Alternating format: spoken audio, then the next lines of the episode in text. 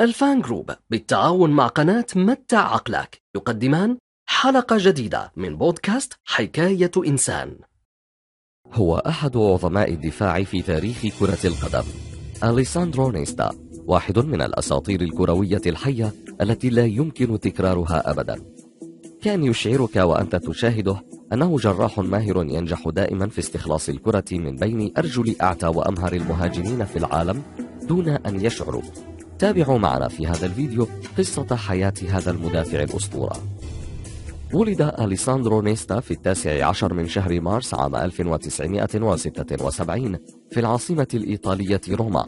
وقد انضم أليساندرو في عام 85 لفريق la prima squadra della capitale بعد أن رفض والده عقدا مع فريق روما حيث كان والده مشجعا لفريق لاتسيو وفي عمر السابعة عشر انتقل أليساندرو إلى نادي أودينيزي الإيطالي عام 94 ظهرت قدرات نيستا المميزة في التعامل مع الكرة في أرض الملعب فقد كان الجميع يشهد على موهبته الاستثنائية والمميزة في التعامل مع الكرة. وامتلاكه لمهارات مميزة في قطع الكرة من المهاجمين كما أنه بالإضافة إلى مهاراته الملفتة للنظر كونه مدافعا قويا وسريعا يتميز بالسرعة والتوازن والتمرير الممتاز للكرة وهو ما منحه الكثير من الفرص للعب لصالح الأندية الإيطالية القوية حيث قارنه الجميع بالمدافع الإيطالي الأسطوري فرانكو باريزي وذلك لامتلاك نيستا للقوة والحماس والقدرات الفنية التي تؤهله ليصبح مدافعا قويا أيضا.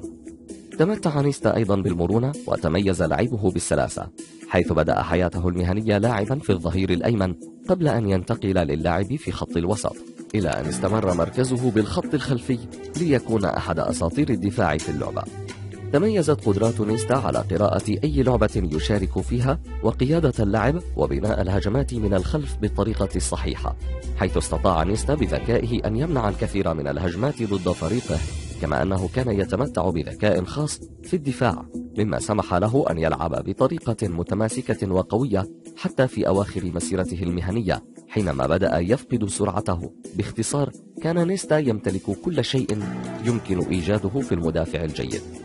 أما عن بداياته المهنية فقد استطاع أليساندرو في عام 98 أن يحصل على جائزة لاعب العام خلال الموسم كما كان أليساندرو أيضا لاعبا في الفريق الإيطالي الذي نال بطولة كأس أوروبا للناشئين تحت 21 سنة وذلك في عام 96 وقد شارك لأول مرة في كأس العالم عام 1998 قبل أن تمنعه إصابته من اعتزال الملاعب لفترة.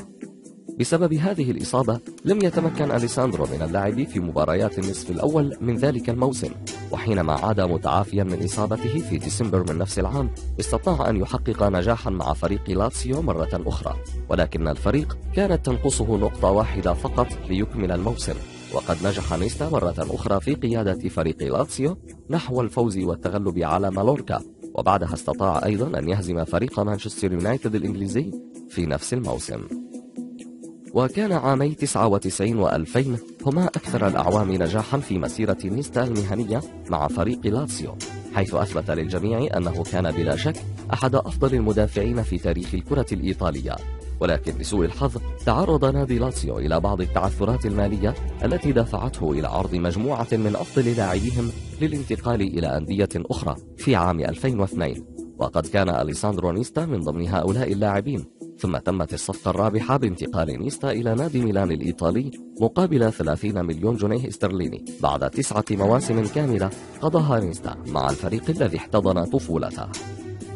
وقد ازدهرت حياة نيستا المهنية فور انتقاله إلى ميلان حيث حقق نجاحا ملحوظا في أول موسمين له مع الفريق وقد قاد الفريق للفوز في دوري الأبطال في أول موسم له عام 2002-2003 أما في الموسم الثاني له مع الفريق فقد فاز نيستا بميدالية سكوديتو وهي ميدالية فخرية يرتديها لاعبو كرة القدم في إيطاليا. وقد تم اختياره للفوز بجائزة يويفا يو إي إف اي للعام الثالث على التوالي. كما شارك نيستا الفريق الإيطالي في بطولة كأس العالم الذي فازوا به عام 2006 وبهذا ينهي أليساندرو نيستا مسيرته كلاعب دولي للمنتخب الإيطالي برصيد 78 مباراة. وقد شارك نيستا فريق ميلان في ثمانية مواسم أخرى لعب خلالها 326 مباراة قبل أن ينتقل في 5 مايو 2012 إلى نادي مونتريال إمباكت في عمر السادسة والثلاثين عام. واستكمالا لرحلة نجاحاته استطاع نيستا أن يفوز ببطولة الدوري الكندي مع فريق مونتريال إمباكت. وقد كان ذلك هو فوزه الوحيد معهم في الموسمين الذي شارك نيستا الفريق في اللعب. ثم أعلن اعتزاله في عام 2013 بعد مشاركته في 36 مباراة لصالح فريقه الكندي. وتتلخص مباريات نيستا في 22 موسما قام فيها باللعب لصالح الأندية المختلفة محققا ظهورا لامعا في 624 مباراة مختلفة. حقق نيستا 18 لقبا وبطولة للأندية التي لعب لصالحها بينما حقق لنفسه الفوز ب 14 جائزة فردية خلال مسيرته المهنية المميزة كما كان أغلبها أفضل مدافع في الدوري الإيطالي. نيستا أسطورة حقيقية في تاريخ الكرة الإيطالية ولطالما اعتبرته الجماهير أحد أفضل المدافعين في التاريخ. من المؤسف حقا أن نادي لاتسيو اضطر إلى بيعه في ذروة نجاحه في حياته المهنية. كان نيستا ولا يزال أيقونة كروية مشرفة للكرة الإيطالية.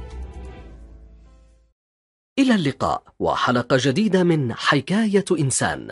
تقدم لكم بالتعاون بين الفان جروب وقناة متع عقلك